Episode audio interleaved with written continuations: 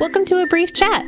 This is the episode for the week of December 16th, 2019. I'm Owen Crane. I'm Jason Crane. This is a show about living authentic lives on our own terms, and we're going to explore that maybe in the most specifically pointed way so far since we've reformatted this show a little bit later in the podcast with ballet dancer turned tattoo artist Mia Matsui. And we'll be back for a chat right after this.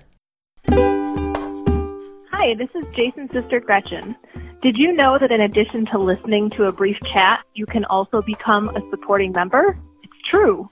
There are 3 membership levels, and all of them come with cool bonus material, and some even come with the chance for you to be on the show. Visit abriefchat.com and click on the Support the Show link today. It'll just take a few minutes to join, and you'll be helping Jason and Owen make more episodes of the show. Plus, maybe my brother will finally be able to pay back the money he owes me. Now back to the show. Yo. Hello. How are you? Very tired, if I'm being honest. Yeah. But very happy to be talking with you. You had a long retail day today. It's the holiday season. It's the end of the year, so everybody's trying to use up their HSA in my office. And just, whoo, baby. Yeah. Yeah, a whole lot. But I came home to lasagna. Which, if I might point out, is exactly the first thing we ever talked about, I think, in the rebranded episode, because we had just eaten lasagna a month ago. That time. And this was the other Costco lasagna of the pack of 2 that we bought that we raved about. This is our second lasagna night. It is, and it was good. And this time, however, it was accompanied not by garlic bread, but, and I am quite proud of this, by bread that I myself baked here in our house. Jason's been on a real baking kick lately, and it's amazing. I am so thankful that you are doing this. I know you are doing it for fun and like to learn more, and I am so happy to reap the rewards of your efforts or whatever. And let's carefully define kick in this case means I've baked 2 things. Yeah, but I mean that's 2 more things than the bagels that you baked 2 years ago. 46 years. Yeah. I've always been one of those people who liked the idea of cooking. Like, I wanted to be someone who cooked more than I actually wanted to cook. Right. But last week, as I think I mentioned on last week's show, or I mentioned somewhere, we were in the grocery store. I saw the Toll House morsels, made some cookies. I took those cookies, some of those cookies into work, and people devoured them, and I'd never had that experience before, which was really cool. And they were legitimately amazing cookies, but I'm so happy you had that experience because it is the best feeling in the world. And I've been asked every single day this week, have you brought more cookies in? This was like a week ago. I know. That's amazing. So that was pretty cool. And then today, similarly, with no plan whatsoever, I was walking through the European section of our grocery store. Great. And given the results of the UK election that just happened, that's not even going to be accurate for that much longer. And I bought some Irish soda bread. It couldn't be easier. It's a box full of the stuff. You dump it into a bowl, you make a well in the middle, you pour the water in, you knead it into a round, you put 2 slashes in the top, and you chuck it in the oven. Yeah. So there's very little room for you to mess it up. But I thought it came out pretty well. It's the best soda bread I've ever had. Well, yeah, I think you're going to. No, it's legitimately, it wasn't like, and this is exactly what I told you to, it didn't taste like a stale biscuit, and there were no raisins in it. So like, it was perfect. It was amazing. It was moist. It wasn't too dense. You baked it perfectly. Also, when I came home today, you told me that you knew it was done because it sounded hollow on the bottom. And I was like, look at you, Paul Hollywood. And it was the best. Oh my gosh. So I'm excited to see if you decide to bake next week or the next spontaneous bake, if that happens or whenever it happens. I think I'm going to keep baking. Well, first of all, I think I'm going to bake more this weekend because tomorrow I think I'm going to make another batch of cookies for work. Because I did buy chocolate chip morsels again. Now, I don't want to say I've launched a craze, but I will say that if in the same way that baking twice can be a kick, 2 people at work baking can be a craze. And another guy at work, guy Sean, who I work with, he has his Italian grandma's pizzelle machine, to make those. The little, like, they look like lace doilies. I know. Yeah. Dr. Galanti makes us pizzelles sometimes, too, because he's very Italian, and they're amazing. But that's also because I love licorice.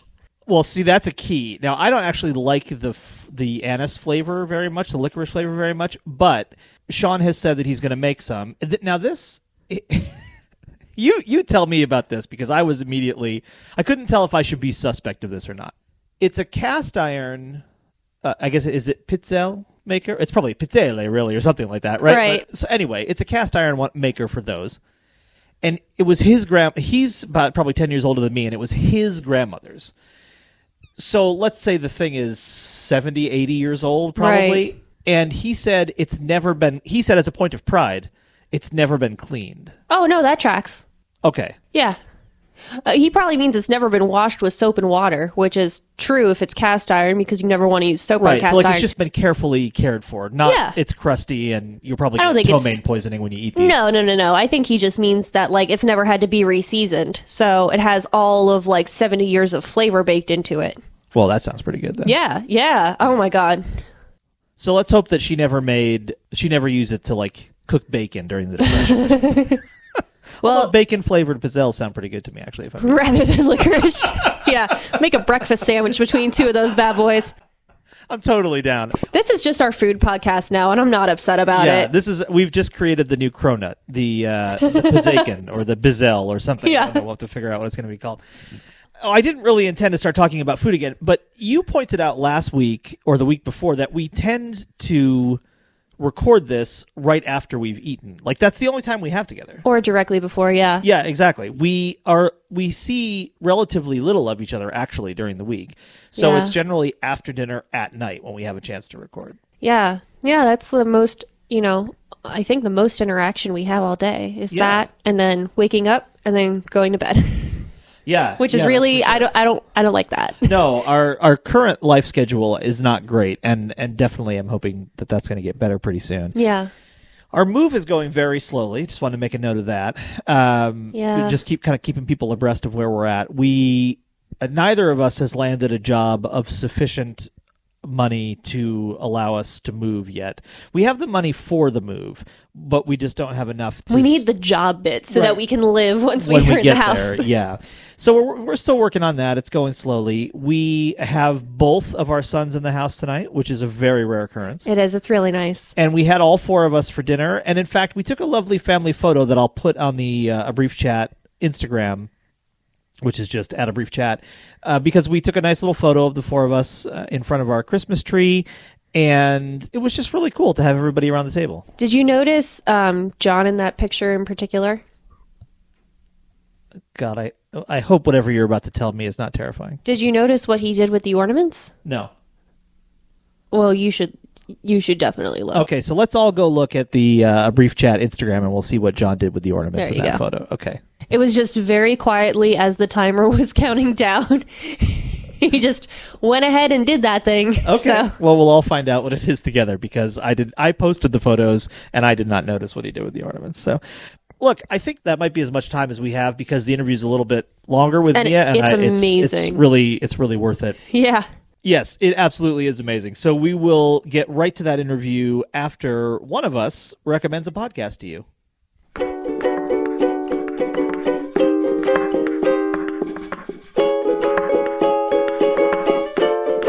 Hey everybody, it's Jason here with this week's podcast recommendation. Last week I recommended to you one of, I think, three podcasts from which I have never unsubscribed, and this week I'm going to recommend to you another one of them. It is just one of my absolute favorites. It is a highlight of every week. It's a joy to listen to, and it's called The Bugle. I started listening to The Bugle many moons ago, not too long after it came into existence, when it was hosted by Andy Zaltzman and John Oliver. And of course, many of you will know that John Oliver has since gone on to host a show on HBO called Last Week Tonight.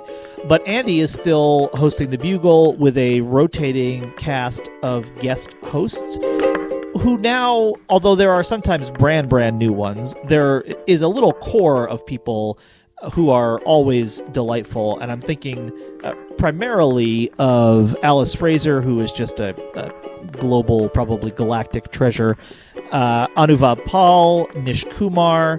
We hear regularly from folks like Hari Kondabolu. It's really a great show, and its essential premise is a humorous take on the news, right? Which has been done a billion times. It's from England. It's a time-honored tradition in England to make fun of the news. But I think what sets the Bugle apart is both the heart at the center of it, which I think is very real, even though the show is incredibly satirical and very, very funny. I think it comes from a real place of concern for the way the world is and a real desire for it to be better than it is.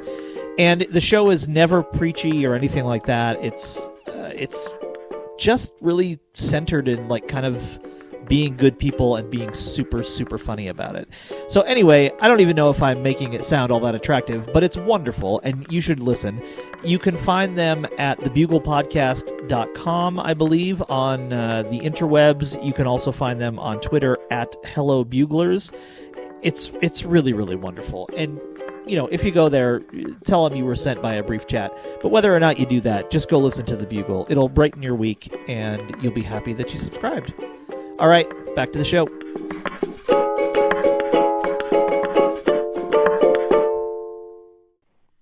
I'm really excited to welcome Mia Matsui to the show. Mia, welcome to A Brief Chat.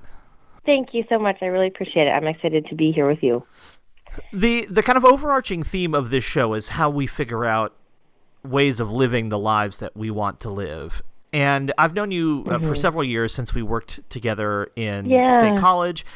And over that time, I have really watched you, kind of from afar via social media. So I don't know what's actually happening in your life. But the picture that I have seen of it, the one that is on social media, seems to be a picture of someone who has evolved from one dream to another. And because I know when I first met you, and for a significant portion of the time that I knew you, you were dealing with dance-related injuries that kind of stemmed from your, what as far as I know was your first career choice. And now I see you, and you're a tattoo artist out on the West Coast. And obviously in between there is a story. So maybe we can start just by talking a little bit about what you thought you were going to be doing for a significant portion of your life, and then how that has changed. I did grow up wanting to dance professionally in ballet. That was my first career dream. I grew up in a pretty artistic family. There's a lot of female artists in my family, and my dad's a sushi chef, which is a really creative job too. So I think I grew up already kind of having the privilege of thinking, I can have a job that I love. I can love what I do when I get older, and I started dancing when I was 3, the classic story, and I really didn't love it for a long time. And then eventually I just put in a lot of effort and, always pushed forward with it. And eventually, once I was 12, I decided I wanted to do that professionally. So I tried training pre-professionally up until I was 18. And then I just got to a pretty unhealthy place with it. I think sometimes when you are wanting to make what you love be what you do, it's just a fine balance of trying to find balance in your life with it, and I didn't do a very good job of that, and I was young and trying my best to do so, but I used it to escape a lot of things that were going on in my life, and eventually it just came to a head where I couldn't ignore those things anymore, and I realized that I just needed to live my life more fully, and by potentially moving forward with dance I wouldn't be able to do that. So I stopped for a bit. I just focused on teaching for a little, and then I tried going back to dance in a little bit less pressure of a way. I tried going back for contemporary as opposed to classical ballet, and that's when I ended up getting injured. And we ended up working together for a while I was in PT and just trying to come back from that injury. And, as soon as I was back from that injury, I ended up getting injured again. First rehearsal, I was back in. So it just kind of felt like, okay, this isn't in the cards for me anymore, and I need to move forward and find, not necessarily find something else, but just move forward with my life and see where that takes me. So it was definitely hard. It was a few years of letting myself be in a space of, I don't know what I want to do. And that's, I think, a really challenging place to be in. And I would imagine that it happens multiple times for people over the course of their lives. Maybe not everyone, but I would imagine for a lot of people. And I've been in a conversation with a lot of friends who are my age who are kind of entering into that space for the first time, or feeling like they're in that space and maybe not wanting to accept it either, because I definitely felt that feeling of loss of identity, you know, not knowing what you want to do and trying to move forward without, you know, I think there's a pressure to feel like you have it all together by the time you're like mid-20s or something like that, which is, it's pretty ridiculous pressure, but we definitely put it on ourselves. And it was hard trying to let that go and let myself just have the freedom to be open, try things, learn what I don't like, and find something that really fits me. And I think without that acceptance of, okay, I'm in this place, I don't know what I want to do, and it's okay, it's hard to let yourself do that. So I spent a few years of just kind of being in that space, and I started painting more intensely, and I was always drawing growing up. You know, once I got injured, I just felt like I needed something. I was grateful to have dance for so long in my life in the way that I did, and I used it as a means of expression for a long time, and as a way to relieve stress and kind of just get into a flow state with something. And so losing that was definitely challenging, but I found painting through that, and so I'm really grateful that I had that opportunity to find it. And so I got my first tattoo, and while I think it was maybe right before I'd gotten injured, and I had a close friend who had seen some of my drawings, and dance for me was very much already external. Obviously, whenever you're taking class and things, people are always around you. When you're performing, there's a bunch of people in front of you. So art and drawing for me was very much kind of my thing that I didn't share too much with people. And when I started kind of opening up more about it with people, showing my work, I had a friend who was getting a tattoo, I think, soon after I had shown her my art, and she was like, you know, you should really think about tattooing. I think you'd be really great at it. And of course, wanting to do ballet, I had never thought about that as being anything that would come into my life. But I got my first tattoo. It was a memory tattoo for a loved one that passed away, and it was super meaningful for me. And it just made me feel so light after receiving it, and kind of felt an inkling into the power of what tattooing could be. So I started reading books on it. I shadowed an artist for a while, came out to California, and I'm really glad that I took the time to just try some different jobs. And I really took the time to think, do I want to move forward with this new career? Because I think it gave me a lot of fire to get it going once I started on it. I apprenticed under a wonderful artist here in Santa Barbara at an all-female shop. It's been an amazing experience, and I'm super grateful for how my path ended up being laid out for me. And it's been definitely a lot of ups and downs the past few years, but I'm really... yeah, I couldn't be more grateful for all of it, and just getting to the point where I'm at with tattooing. I'm so glad I gave myself that time and that space to just accept I don't know what I want to do, so I could find tattooing because it's been so fulfilling, and I'm just really, really grateful for the opportunity to be doing it. I wanted to go back to a thing you mentioned, the question of identity, and when you have so much of your identity wrapped up in a particular pursuit, and then that goes away for whatever reason, you decide you don't want to do it anymore. What tools did you use, or what things did you find helped in allowing you to give yourself space? You talked about the real need to give yourself some time to figure out who you were, but that's not an easy thing to do at any stage of life, and especially I think when you're young and there's so much pressure on you, as you said, to figure out who you are. How did you find ways to build that space for yourself, and to find people who could support you in that? I was really lucky to find a really wonderful yoga community in State College, and I think that was a huge part of that period of acceptance, because it was like accepting who you are, where you're at, no matter where you're at, and learning to do that and not identifying yourself with external things so much. And so, first of all, going to yoga a lot and trying to get a solid practice for that time period was really, really helpful. And then just finding a community of people who were, I think, on a similar path of trying to just find acceptance with and for themselves. And so that was probably one of the main things I would say, yoga and like finding that yoga community. And then I think just that mentality of accepting kind of where you're at, and thinking of it not as just acceptance of not knowing what you want to do or all of that, but also just learning to have compassion, self-compassion, and acceptance of who you are, focusing on, I was working odd-end jobs at the time, and at first it did feel like kind of hard to only be doing those types of things and not really have anything behind me that was like, oh, well, this is what I'm working on, this is my career. And you even get asked sometimes, you know, when I was working in a cafe, I remember someone asked me who was also a coworker, but they just kind of asked, oh, like, but what's your thing that you really do, you know, like outside of this? And I remember feeling so kind of angry at that comment because, you know, there are so many ways to move through the world, and that to have a job in coffee is completely a valid career choice. But, you know, there was that feeling like, oh, there's something else I should be doing. There was that pressure there. But letting myself try to just be where I was in the job that I was and recognize, okay, well, in this job, what are my strengths and what are my weaknesses? And in each of those odd end jobs, doing that for myself, I think it really helped me to appreciate where I was at, and then also helped me move forward in trying to determine, okay, if I felt like this was a strength, or this is what I liked from this job, this is what I didn't like, this is what I wasn't good at in this job, it helped me kind of narrow down, okay, well, this job has these things, this job has these things, and maybe, you know, kind of helping me narrow down my path as I move through those things. I think that was really helpful too, instead of just letting myself mentally sit in this place of not even accepting the jobs I was doing, you know, because I think that can happen too.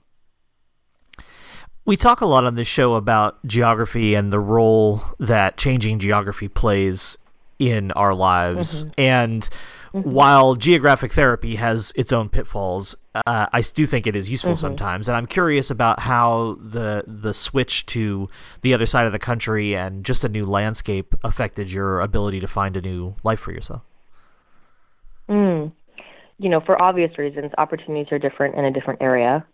For me, that meant I was pretty sure that I wanted to be in a mostly female environment for learning and starting in tattooing.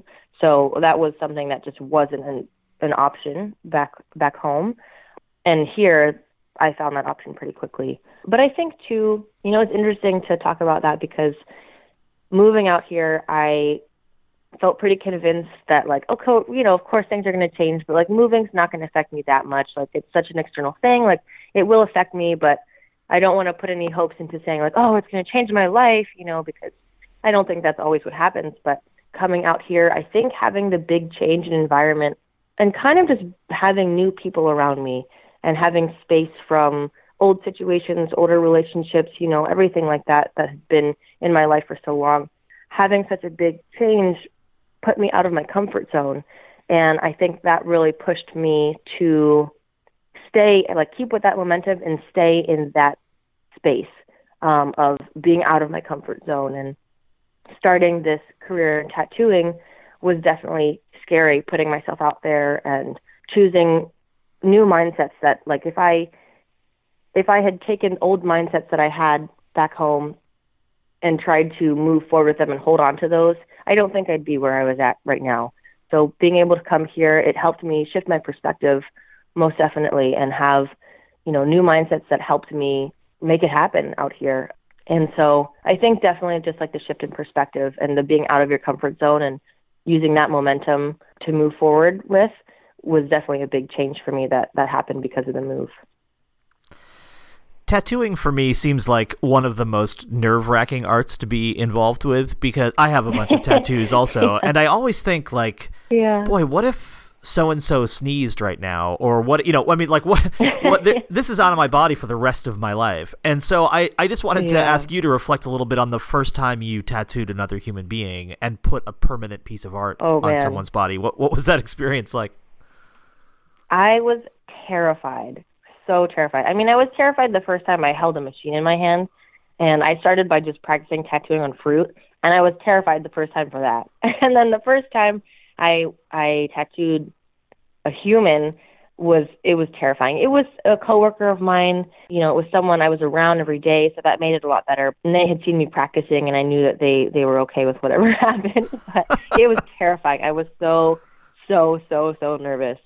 It's still nerve-wracking to this day. I think every day I still feel at least a little nervous, sometimes more than most, but I hope that never goes away. You know, I think there's like a beauty to that I really enjoy. And that pressure is something that I think helps me to do my best. And sometimes it's a little stressful, but I think it's something that I value in tattooing. the work of yours that I've seen, which is exclusively, you know, what you've posted on Instagram, mm-hmm. seems to draw a lot from the natural world. Is that a fair thing to say? Yeah, I definitely love doing a lot of botanical work, especially. I just think you can get so much beautiful movement from it, and there's so much freedom in working with that subject matter because, you know, you can kind of make it your own thing, and also something that's very unique to the client. Even sometimes making flowers that don't exist but are, you know, designed just for them. Like, I just think that's really fun, and it's timeless, I think, too. And seeing one of the most exciting things about tattooing and how it's so unique for me is the fact that it ties in movement with the human form and art. So I love being able to put a tattoo on someone and then seeing them move around with it is just, it's so exciting for me. So, you know, if you're putting on plant life and botanical elements on someone, I think it just looks really, it looks like it's moving in the wind or, you know, something like that. I just love the way that looks. Will you talk about what the energy of a tattoo shop run by women is like? I have never had that experience. And there is a certain, I feel like there's a certain bar to entry sometimes in tattoo shops. I feel that they're not dissimilar from bike shops and garages, where there's a certain, like, either you're in the know or you're not. And sometimes I find that a little off-putting, and I don't always feel like there's a particularly welcoming energy. And it sounds like what you're describing is very different from that, so I'm curious about that. You know, every shop is different, and certainly every female-owned shop and mostly female shop would be different. So I can't speak to, you know, what it always is like, but just from my shop experience being here at Energy Tattoo, the priority has always been to try to create a welcoming environment for everybody. So, you know, that is a little bit different from some other tattoo shops, and to each their own. I think a lot of people genuinely like going into an environment where it feels a little bit more intimidating when they're getting a tattoo, and then a lot of people really appreciate us creating a very, very welcoming environment. So that's always been a priority, and I wonder if, you know, having all females there makes a big difference in creating that welcoming environment. I know for a lot of women coming in, like, we do get requests before people realize that we are all female. Like, I would prefer to have a female artist. I just feel more comfortable. So I'm happy to be able to provide that for people. And, you know, I think one of the most fun things about being an all-female shop is when people come in and they pause for a second. And it hasn't always been all-female. We're not strict on it. It's just, it often ends up being that it's all female there most of the time. It's great to see people come in, they pause, they look around, and then they go, wait a minute, is it only women here? And we're like, yeah, it's just women here. And they're always so surprised. And luckily it's always positive. They're always really excited about it and think it's really cool. But it is a more unique environment. And we've had different artists filtering through, so that always changes the dynamic because it's such a small crew that we have. But I think it's been amazing. And it's been amazing to feel, with certain groups that we've had in there of all females, a lot of support from each other, because I think that's something that, you know, there's a stereotype like, oh, with an all female crew, it would be high drama and it would be like super shallow competitiveness and things like that. And sure, that has been felt sometimes, but for the most part, with our solid crew that we have there, it's been 100% supportive of each other and encouragement and wanting each other to be doing the best and lifting each other up, and doing so by also working and doing our best. And I think that's been really beautiful to experience. And so, yeah, I'm really lucky to have found the work environment I'm in. And I'm really grateful to be working with all women right now, because I think it's been really empowering, and empowering for people to come in and see that environment too and feel that energy. Finally, Mia, as we draw toward the close, you've already had the experience of shedding one identity for another, and I wonder if that experience has made you any less attached or bound to the identity you currently have, if you feel like less obligated to have to keep up some kind of appearance or to maintain some kind of path, given what you've already experienced. Yeah, I would say it definitely has, and I'm really glad to have had that experience, because, you know, I think burnout is really easy, and I think identifying with your job is really, really easy to do, especially in a creative field.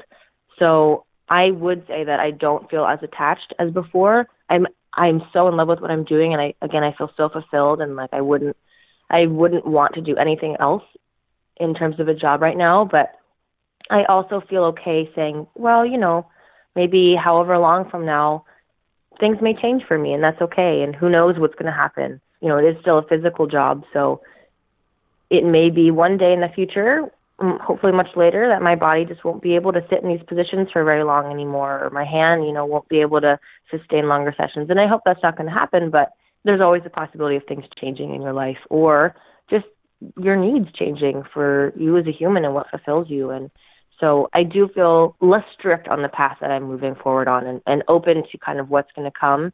And I feel like now the priority is to just be authentic with myself and in my environment, in my work, and be doing that as a priority as opposed to making it work and following on one path. So I do think it has changed for me in that regard. And yeah, I think it's easy to just identify with your work, but I'm glad that I kind of don't feel like that's so much a thing for me anymore. And I'm sure I'll have to keep looking at that, because I'm sure it will be hard not to let that happen. But there is much less attachment to one strict path than before. Mia, if people want to find out more about you and your work, is there a way for them to do that online? Yeah, the best way would just be to check out my Instagram. So that is just my name, MIYA_Matsui, MATSUI. That's the best way for right now. I am not the greatest at posting on social media yet, but slowly working on that. It's been such a pleasure to speak to you, and it's so great for me. You know, we certainly didn't know each other well when we lived in the same town, yeah. But we knew each other some, and it's wonderful for me to see you, you know, on this exciting new path, and to hear how fulfilled and happy you sound. So I wish you all the best, and I thank you for taking the time to do this. Yeah, thank you so much. I really appreciate the opportunity to be on this podcast and just share my story, so thank you. Thanks to Mia Matsui for being this week's guest. Don't forget, you can follow her on Instagram at Mia_Matsui, and that is linked in the show notes, so you don't even have to remember how to spell it. But if you want to be conscientious and know how to spell it, it's MIYA_MATSUI. If you want to follow us, I'm on Twitter at Jason D. Crane. I'm at Shimmy Lizard. We also have the A Brief Chat Instagram, which is specifically for things about this show. Now, I'm trying to figure out exactly what kind of good content we should have for that Instagram. If you have any ideas, please feel free to send it in, because so far it's mostly been mirroring what we're posting on our private Twitters and Instagrams. But in any case, feel free if you have some ideas, and the photo of our family will be there, so you can go check that out, because I am quite curious to see what John did with the ornaments. The fact that we can see them makes me feel a lot better, because I know that whatever he did with them, they were still visible afterward. They're not on fire or anything. Yeah, or inserted anywhere that would be... Offensive, right? Say. Yeah, or cause bodily harm to a 13-year-old. Exactly. Yeah, we're not on our way to the ER immediately after wrapping this podcast episode. Next week we'll be back with some more conversation and another guest. I think it's safe to say, as yet to be determined. That's a you job, not a me job. Also, I'm super excited. We've got some really cool poets coming up, at least three that I know of, three fabulous poets coming up for the next three First Fridays. So I'm really psyched about that. Thank you so much for listening. If you would like to become a member of this show, which would be a great help to us as we move forward with our lives, you can go to abriefchat.com and click on Support the Show. I love you. I love you. We love you. A better world is possible.